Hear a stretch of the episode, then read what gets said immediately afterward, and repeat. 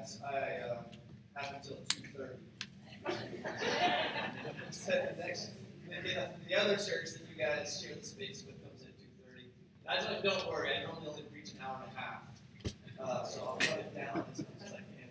No, but Andy and I, how proven my, my wife and, and, and Jen became friends, honestly, is through our kids at school. I'm sure some of you have had that happen in your life. When your kids go to school, they find friends, and they make their parents be friends. So that's kind of what happened to us, is that, that my daughter went to Highlands Grove Elementary, and his daughter Mia was going to Highlands Grove Elementary, and they became really good friends, and they, they started hanging out, and then, and then Jen started hanging out, and then Andy and I were forced into the friendship that we have.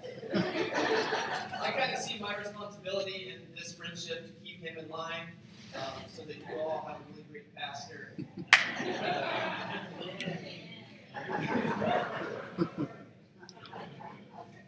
but for real, the reason why I, I, think the reason why I'm here, uh, well, first of all, the, the, the real reason I'm here is because you all have been generous. You all have been very generous, and you probably don't even know it. You have no idea uh, that a year ago, a group of people that I was leading at a different church, um, when the service was canceled, they came to me and they said, Coy, we don't want to stop having a Saturday night service. And I said to them, good luck. because I'm not like in a position to be starting a church. And people just kept coming to me and they said, Coy, we, we want to keep a Saturday night church somewhere in Lakeland. And I said, well, here's what you can do. I said, you can send me your email and say to me on Monday, because that was on Saturday, send the email me on Monday and tell me we want a church. And if enough of you do that, then we'll try it. And about 60 emails later, we decided, well, maybe we'll try this. And so at that time, we had three weeks, three weeks to decide where we would meet. I don't know if any of you ever launched a church, but normally it takes six months to a year to launch a church. And so when were scrambling around town, uh, trying to find out who could help us, allow us to meet in their space, there were a lot of no's in Lakeland. There were a lot of churches that we went to, and they said, nah, we're not interested. And when, when, when Andy spoke to me about it, and then we talked about it, it was the question. He said, No doubt our church would probably love to have you. And he brought it to your elders, that you call them, your elders, and you all were like, Yes. Among other things. But for real, when we first when we first got into this agreement with all of you, we were like, we'll probably be here three or four months. And but if not, can we just leave the contract open ended just in case we need to stay longer? And so three or four months came and we're like, ah, might be a little bit longer. And we said through uh, Easter, we promised we'll be out by Easter. And then Easter came, and we came back to Andy. Hey, it might be a little bit longer.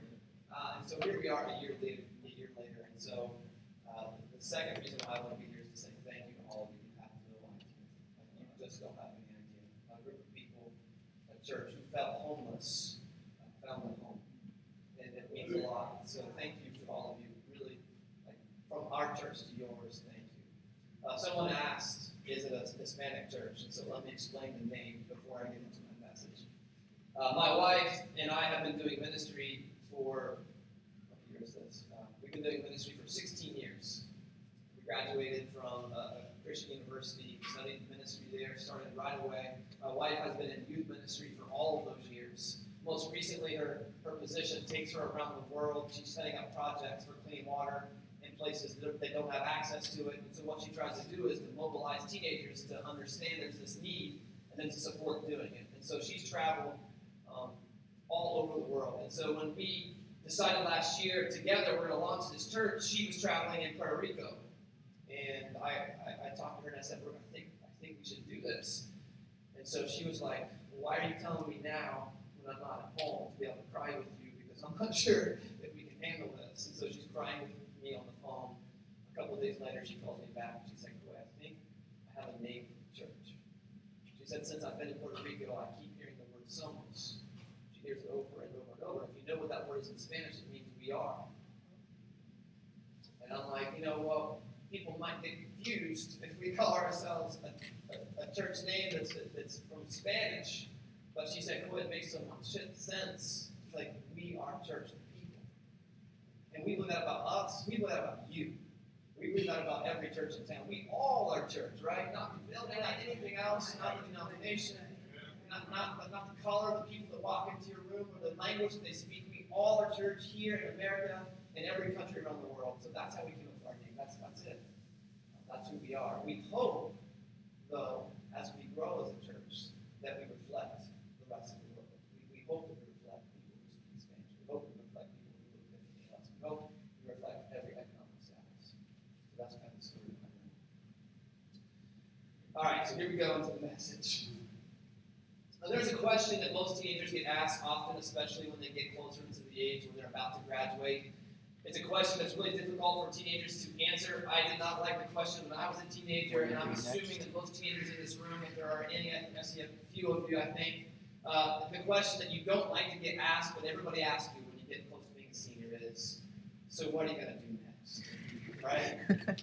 what are you going to do? And if you've ever asked that question to a teenager, you'll realize that the majority of the answers that you get are exactly the same. Does anybody have any idea what that is? I don't know. right?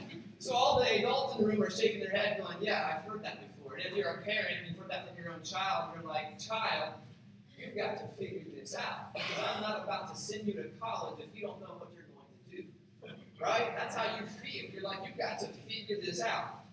Now, I'm gonna, I'm gonna, I'm gonna back up the teenagers for a moment. I'm gonna, I'm gonna be on your side for a moment because I don't think it's a fair question. For this reason, your parents have not prepared most of you to know what you want to do when you become a graduate of high school. Because what we do as parents is we allow you to have all the fun you want when you're in high school. We don't make you get a job or put you in a position where you get to try something out that you think you might want to do. We get you to all the way to the end of high school and we say, now, now figure it out. And they have no idea. It's not like back in the day, like couple hundred years ago when you grew up and your dad was a carpenter and you had to learn how to be a carpenter, right? Now we just let you watch YouTube and internet and be on your phone, and then you become 18 years old and like you're an adult now. You need to know what you're going to do. It's not fair, teenagers. It's not fair. It's not a fair question. Now, the church that I grew up in, let me say this first. That, that's kind of the questions that, that, that parents ask their kids when they're when they're when they're not church people, because something else happens when you're in church. At least the church that I grew up in.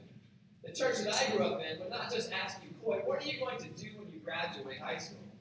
They would ask this question What is your call? I don't know.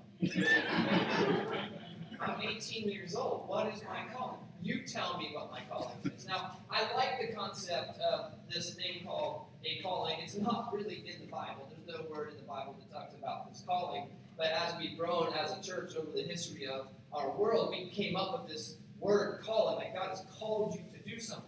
Now, I'm not sure that is fair either, because what we have done with this term is we've taken the idea of now, what are you going to do when you graduate, and we put the stamp of God on it. Meaning, okay, you don't just get to decide what you're going to do, but if you're called, there's only one thing that's right. And son, daughter, if you don't get that right, you screwed up, right? So as I've thought about this over my life, I've realized something about calling. I do believe calling. I do believe God calls us. But I believe God calls us all the same thing. So that's kind of what we're going to talk about this morning. I gave this message to my church last night. I believe any message that I preach to my church should be a message that can be preached to any church, unless it's very specific to an issue we're dealing with. So as we as you all hear this message, it will challenge you. I'm just kind of going to warn you for a moment. This message will challenge. But I believe the church needs to be challenged. So I hope you receive it that way.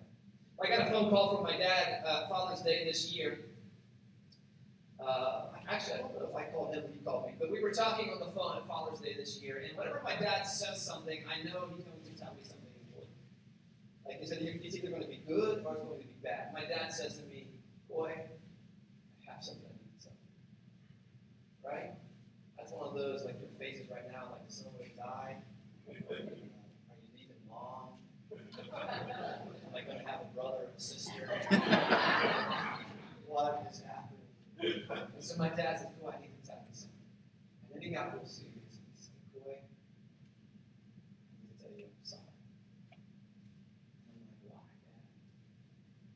He said, because I wasn't there for you kids. I know what that means. And he knows I know what that means, but I've never against it. You know, growing up, my dad was someone town where the idea of what you're going to do when you graduate, there wasn't a question. You're going to work. I grew up in a really small town in southeast Ohio, Appalachia, Ohio, but there aren't a lot of jobs. And we live about an hour from any major city, and so when you grow up, you get married about 18 years old, and if you don't, there's something wrong with you. And now that you're married, you have to go find a job. And in my hometown, you find whatever job you can get because it's not okay to move away from mom and. Everybody sticks together. Like all the generations of my family, they all still live in my hometown. I don't even know how far back we go before we get to Europe, right?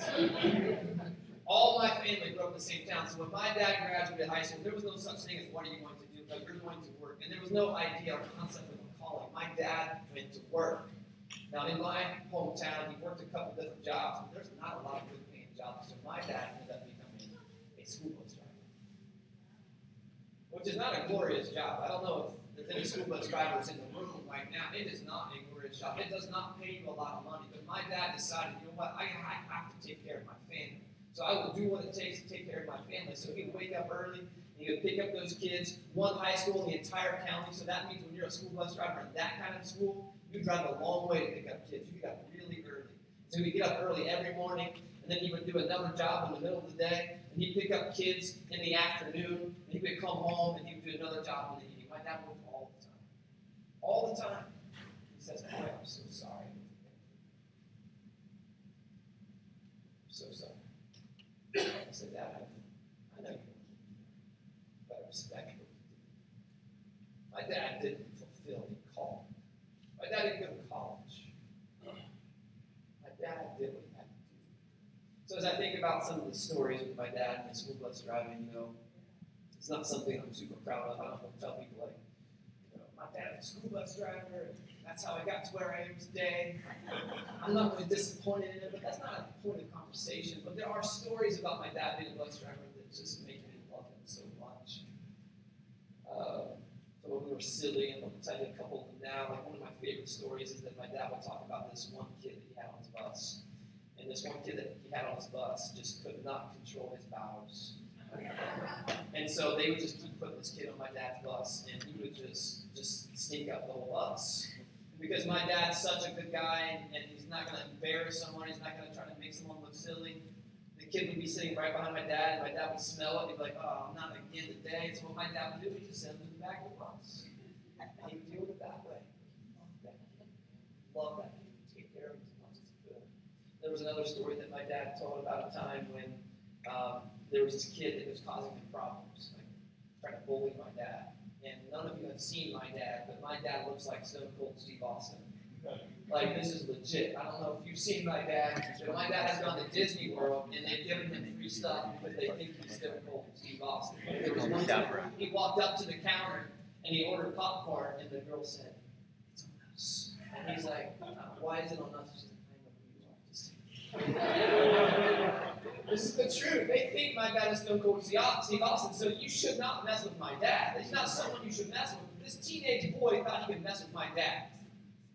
And so my dad was driving the school bus one day, and if you've been on a school bus, most of you have, you realize there's that, that huge mirror that's at the front, right? So the bus driver can tell what's going on behind him. And my dad's looking in the mirror, and all of a sudden this kid's walking toward him looking very upset, like he's going to hurt my dad. So my dad's watching in the mirror, and he's kind of putting this plan together in his head. And as the kid gets close, my dad stops the bus, and he turns around, and he looks at the kid, he's like, what's going on? This kid like kind of goes up to my dad, like, I'm going to beat you up. And my dad says, Son, you do not want to do this. Promise. I promise you don't want to do this. Just calm down right now or it won't be pretty. Well, I grew up in a small town. And since I'm not on video and nobody can report my dad, um, my dad tried to talk the kid down. And so since we're back in the day doing this, my dad, he like took that kid and said, Please calm down. And he wouldn't calm down. So he kind of pushed him off the edge of the bus and said, You will not do this. Get off my bus. And that kid walked like six miles home. No joke. No joke. So if you need an enforcer in this church, the most, the most, the most precious stories of my dad driving the school bus though is this. My dad said it was his goal as a school bus driver to learn every single kid's name got on his bus, and he did this faithfully. When kids got on his bus, this is what he would say. Good morning, John. See you. When they got off the bus, my dad would say, Have a good night, John. I'll see you tomorrow. My dad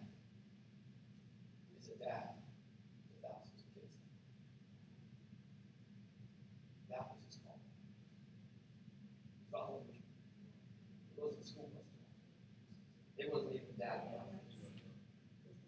My dad's calling was caring for those kids. So my dad was telling me another story this week. I called him up and we were talking about stuff and he said another young guy has been working with him. He's not a school bus driver anymore. Now he works maintenance at the school. He gets to work outside. Kind of a dream job. He gets to cut the lawn, trim the hedges. And he loves to be outside. And so this kid got assigned to work with him as kind of like an assistant. And the kid's 22 years old and has been divorced twice. Get married young. And so this kid was working with my dad, and he says to my dad, he says, Why do you always look so happy? And my dad says to him in the moment, he says, You know what? It's a choice that I make. I can wake up every day and I can be upset. I can wake up every day and I can be angry, but I wake up every day and I choose to be happy. So the kid didn't say a whole lot. He walked away, and a few days later, he got transferred to another part of the, of the maintenance crew. And so my dad was telling me the story, and my dad said, But you know what?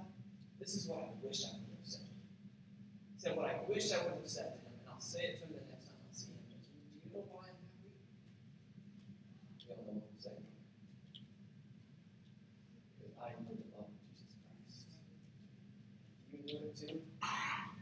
probably be a lot more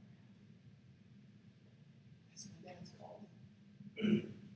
Every one of you in this room, I almost said tonight, so just meeting now. Every single one of you in this room, that's your call.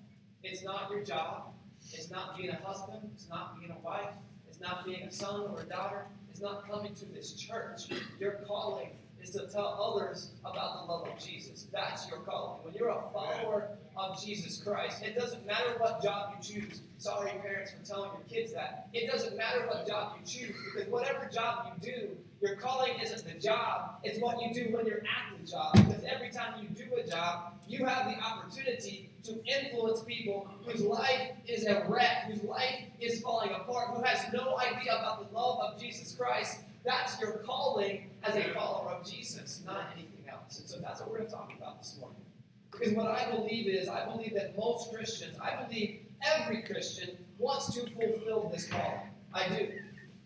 I believe that every Christian wants to accomplish the purpose for which they were created, which is to tell others about Jesus Christ. Here's the problem the problem is a lot of Christians too often are underestimated by fellow believers, by the people sitting in this room, and you are ridiculed by unbelievers. And so, what you end up doing is, in, in, in, in fearing rejection, you limit yourself to what you're doing. And in limiting yourself, it leaves you feeling insignificant and unfulfilled, asking the question over and over and over why in the world am I here? You've asked that question, I bet, before. Why am I here? What's the purpose of my existence? Doesn't seem like my, my life is very important. Why am I here? Which is also a question I believe that students ask when they're at PE class. Why am I here? Right, students? Yeah.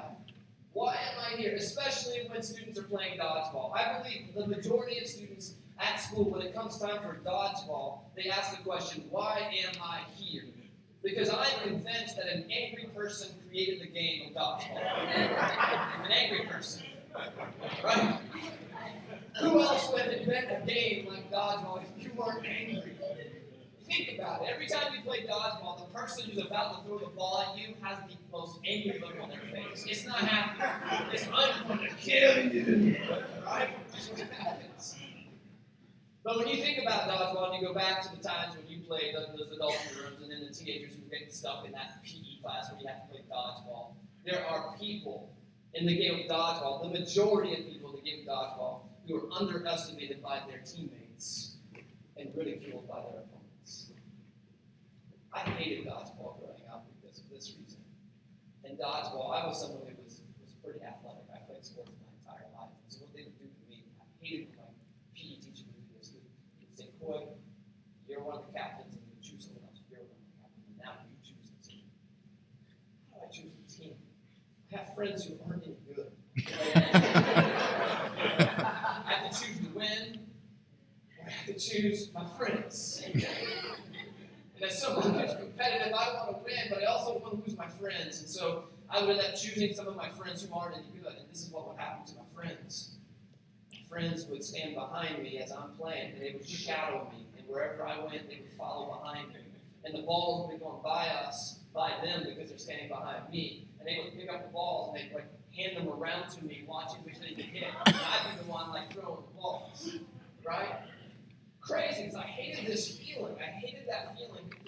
But now I'm an adult, I'm thinking, oh, I had some smart kids on my team. like geniuses. Why didn't I go to them and be like, you know, the strategy is a little bit better than you just kind of following behind me? Maybe we can think up something together. But you know what? Those same people that were behind me, they were the ones that the other team made fun of. Remember that? Underestimated by me, ridiculed by others. And I think about that now. I wonder what would happen is if, if we left the dodgeball court classroom with those same people who weren't good at dodgeball, and we got books off the shelf and we all sat down together and we read books and we took a quiz. I wonder who would look stupid then. Probably me. Probably my dodgeball friends are really good at. Look really good at. I'm convinced that people ask why. Well, throughout the Bible, you will read about people who want to carry out their calling. In the, in the book of Acts, chapter 6 and 7, one such person's name is Stephen. And the first time Stephen is mentioned in the Bible, in the book of Acts, which is a short period of time, the first time he is mentioned, what they tell you about Stephen is that he's assigned a special role in the church. He's assigned to take care of the widows. Some of you know this story probably. He's assigned to take care of the widows so that the apostles can focus on preaching the message of Jesus. Find that story in the book of Acts, chapter 6, verses 1 through 7. I'm not going to read it to you today. I'll let you go that, that yourself. But if you think about this story, it's an honor for anybody to be chosen by the apostles for any service in the church. It'd be like Andy, your pastor here, and his elder team coming to you and saying, you know what, we have a special role for you. Like, we want you to go to the nursing home and take care of our elderly people and just visit them. It's important to us. They don't other. And you'd be like, all right, let me pray about that one. Come back to Andy and be like, I really want to do this, but it's an honor you're asking me. It's an honor that Stephen has been asked to do anything for the apostles, but Stephen senses a deeper calling for his life. He wants to advocate for and convince other people to follow the message of Jesus Christ. That's really what he wants to do, and that's what he ends up doing. But the problem is, as soon as he starts doing that, immediately he faces serious threats. The threats that he faces are this group of people from the local synagogue, the local church, who do not want him to be able to continue doing what he is doing because they are jealous of him. So they do everything they can to remove his influence and shut him down. Now, we live in the 21st century where we have Facebook, right? Teenagers don't even do Facebook anymore. And Facebook is like obsolete for everybody under the age of 18. Like, they don't do that. So if you have a Facebook in this room right now, you're already aged. like, you're out of date, right? But I want to explain to you what the situation would be like in the Facebook world. If we had these synagogue leaders and then we have this guy named Stephen, what would happen is we have this synagogue who have this enormous Facebook account. Like it's enormous. They have thousands of followers. They have as many followers as you can get. Like my wife, like she has so many followers on Facebook. She got to the point where she's not allowed to have any more followers. They told her to get more followers, you have to cancel some followers.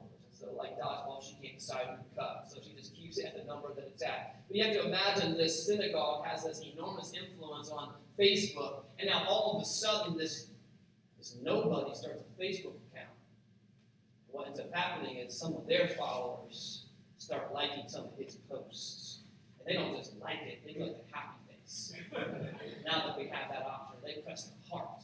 And this group over here, this synagogue is watching this young Stephen, who is nobody, all of a sudden post these things that they don't agree with, they don't like it, and their people start to like it. Oh, I don't like that. I like that. And they're getting jealous, and now some of their people are leaving their Facebook account and shutting it down, and they're coming to his Facebook account, and they can't stand it. Now, what we do today when that happens to us, we just block you. we go to our settings, take that setting, and we block you. We're like, you know what? I don't even see your post anymore. Right? That's what we do. We block your post so we can't see it. But here's the reality is, even though you block someone's post, they're still posting. So even though you can't see it, your people in this synagogue are still liking their posts. So what happens in this situation, in this story, is they like what they have to believe. They don't like what he's doing. They don't like the influence he's creating. So they don't just want to block him. They want to eliminate his Facebook, Facebook account. So what they would do is they would call Mark Zuckerberg and be like, Mark, they're not telling the truth. They're lying on Facebook. We need to shut them down right now. They want to shut him down. Because he's telling people to believe in Jesus and they're actually believing in Jesus. Now, Stephen's response changes the landscape of Christianity forever. This is what we have to understand. It changes it forever, which is what gives us an example to follow today. The example that we have to follow today is this. This is what you might want to write down for people who want to take notes. You could start your calling in the church, but you will always complete it beyond the church. You could start here, but you can't end here. So Stephen is doing really well at first. Like things are going really well for him. His main gig, of taking care of the widows, is going well. And in his free time, he is finding ways to, to reach out to others in the community. In Acts chapter 6, verse 8, it actually says that he's doing great wonders and signs among the people. So things are going great until until this group from the local synagogue acts out of jealousy. Here's what they do. If you have your Bibles, you can go to Acts chapter 6 with me, starting with verse 9, because it tells us what happens in this story as Stephen is starting to influence people. In verse 9, it says, Then some of those who belonged to the synagogue of the freedmen, which is quite the ironic name, as it was called, Cyrenians, Alexandrians, and others of those from Cilicia and Asia stood up and argued with Stephen. But they could not withstand the wisdom and the spirit with which he spoke. Then they secretly instigated some men to say, We have heard him speaking blasphemous words against Moses and God. They stirred up the people as well as the elders and the scribes. Then they suddenly confronted him seized him, brought him before the council. They set up false witnesses who said, This man never stops saying things against this holy place and the law. For we have heard him say that this Jesus of Nazareth will destroy this place and will change the customs that Moses had handed on to us. And all who sat in the council looked intently at him, and they saw that his face was like the face of an angel this small group of people, they instigate a false accusation that puts Stephen in, on a trial before the council. And you have to understand that the council, they are the big dogs. They are the religious heavyweights, maybe like your elders. They're the ones who can destroy his reputation and his life. Like these are big, important, powerful people. And now he's on trial in front of them for reasons that aren't even true. But that doesn't matter. Stephen is someone who is confident in his calling, so this is, is his reply. Stephen's reply is to preach the longest sermon recorded in the book of Acts, which he completes, which he concludes by fearlessly calling all of these people out. He calls them out. If you go back to the book of Acts with me in Acts chapter 7, but in verse 51, this is what he says to them. Now, you have to understand with me, like, don't forget that he has done nothing wrong he has been falsely accused. He's now on trial. He's preached a message to them, and this is what he says to them, even though his life is in danger. He says, You stiff necked people, uncircumcised in heart and ears, you are forever opposing the Holy Spirit, just as your ancestors used to do. Which of the prophets did your ancestors not persecute? By this point, he's pretty much destroying them. They killed those who foretold the coming of the righteous one, and now you have become his betrayers and murderers. You are the ones that received the law as ordained by angels, and yet you have not kept it. If his opponents were mad, now they're enraged.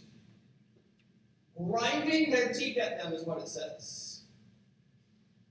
But Stephen doesn't. In Acts chapter 7, verse 55 56, he actually calls their attention to heaven because he still believes there's a chance that he can convince them of the truth of Jesus. He still believes this. But they refuse to hear it. What they end up doing instead is they rush him like an angry mob. They drag him out of the city and they stone him to death. But as the stones are hitting him, he still does not declares the name of his Lord Jesus. If you know the scriptures very well, he also uses the same words that Jesus uses on the cross when Jesus cries out to his Father God, saying, Receive my spirit. And then he acts in a way that reflects the mercy of Jesus, using his final breath to ask God. And Jesus did the same thing on the cross with the criminals when he says, Please do not hold this against them.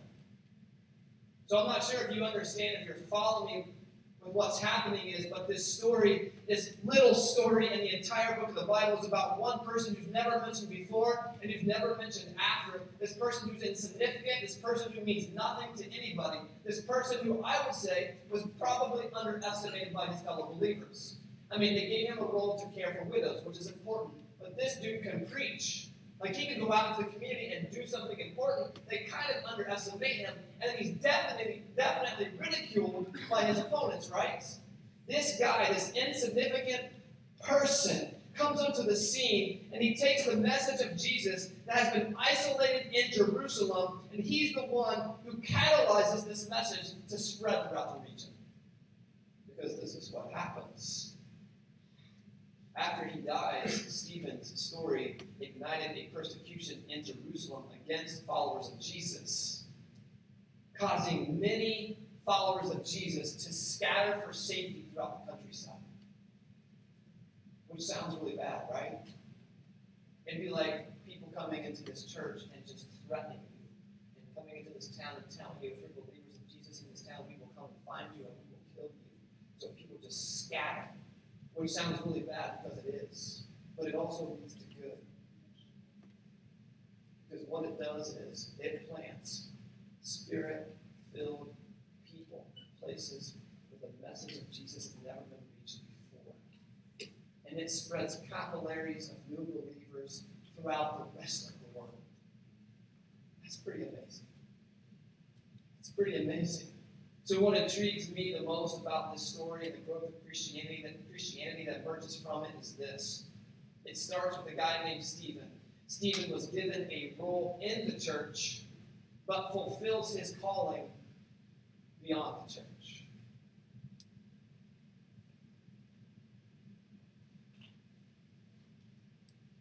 The stimulus for his calling was a need to reach unbelievers. So, from Stephen's story, what we have to learn, I think, or I believe, is the example of this. And I think Andy will love me saying this to all of you this morning. I believe the example that Stephen gives to us if we want to be a church in the United States that isn't declining but is growing. Not a church that is falling apart, but the church is rising up with God's power. If we want to be that kind of people in the U.S. ever again in our history, I believe this is the example that Stephen gives us. That all of us, who say we're followers of Jesus should fill a role in the church and fulfill our calling in the world. So, all of you who are part of this church, you should be filling a role in this church, but you should be fulfilling your calling. Andy, I'm guessing, probably needs some of you to step up and serve in the kids' ministry. And I know people in our church, they don't like it when we come in and say, hey, we need to serve in the kids' ministry. You know what the answer I always get really a kid person. no, I, I say to them, we're not asking for a kid person. We're asking for someone with love of Jesus Christ. So if you have that, it doesn't matter. I'm imagining that Andy has other things that you could do for this church. There's probably things, ministries, ways you can get involved. And you might show up to this church and you sit in your seats and you feel like that's what I need to do. Like I'm a Christian now because I come and I sit in the seats, but that will not push us forward. If you look at Stephen's life, what we have to do is we have to fill a role in the church and fulfill our calling in the world. Of course, as a pastor, you would expect me to say that, wouldn't you? You would expect me to tell you that you should fill a role in the church because that's what we do as pastors. And I'll be honest and say, yes, I think you should. But as a church, this is what's really important. As a church, we cannot stop your serving in the world. If you limit what you do for Jesus Christ to the church, then you limit how God can use you in the world. Because this is what I believe. I hope that all of you believe the same. You, if you are a follower of Jesus, you are called, equipped, and empowered by the Holy Spirit to proclaim the message of Jesus in our world. If you would be a church that would stretch the limits of your calling to include the world, our God would use your life to grow the church. God will plant you in places, in relationship with people, and in proximity to problems where the message of Jesus needs to be heard and the people are ready to believe. You have to believe that. You have to believe that. That's true for me. That's true for Andy. That's true for Rick. That's true for your kids' ministry people. That's true for your tech team. That's true for people who stand on the stage and play the guitar. What Andy does every Sunday morning is not his calling, just so you all know. When he preaches, that's not his calling, that's his job. That's Andy's job. And the same is true for you. When you go to work, that's your job, not your calling. When Rick sings, that's his job. That's not his calling. Our calling is to start here serving the church in a role, but our real calling is to go out into the world and find the people who are hopeless, lost, can't find a solution, have no idea what to do next, and tell them about the love of Jesus Christ. That is our calling. You can do that as a bus driver, you can do that as a hairdresser, you can do that as a teacher, you can do that as a construction worker, you can do that as somebody who mows somebody's lawn, you can do that as someone who delivers someone's mail. There are no jobs where you cannot do that, and that is your calling. Amen. So, what we believe at our church is that when someone walks into our church and they are not a believer, we don't look at them and think to ourselves, oh no, there's another sinner. I can tell by the boots that they're wearing, collar in their hair. What we like to think is, how lucky are we? That we don't even have to go out and find this person. They're already here. Because God the same value and potential in them as every single one of you. So when they walk into this room, we aren't thinking, man, this is another situation that we have to deal with. When they walk into our church, what we're thinking is, we get someone else to join the movement that God has started thousands of years ago.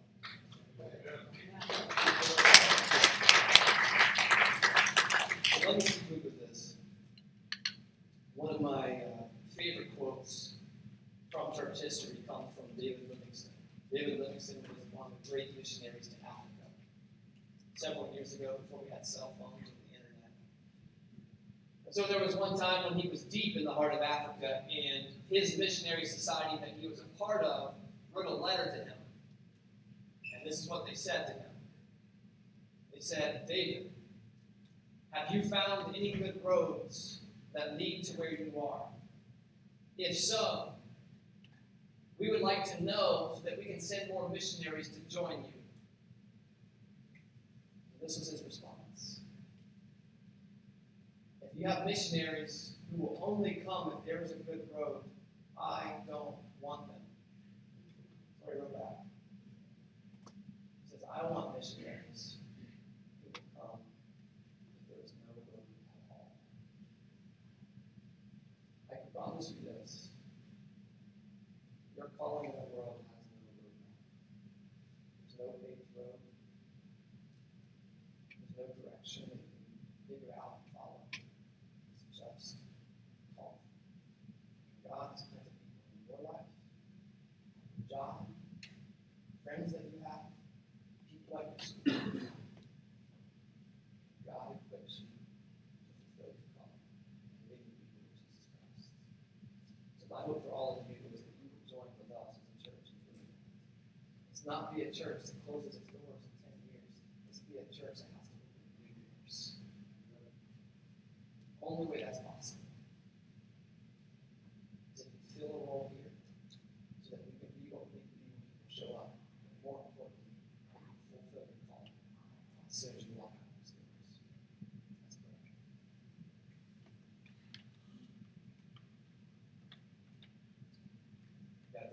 church that has been so gracious to us. As we end this service, after a moment of inviting people up for prayer, just a moment, I want to say thank you to your love that has been shown to them so that they can show it to us.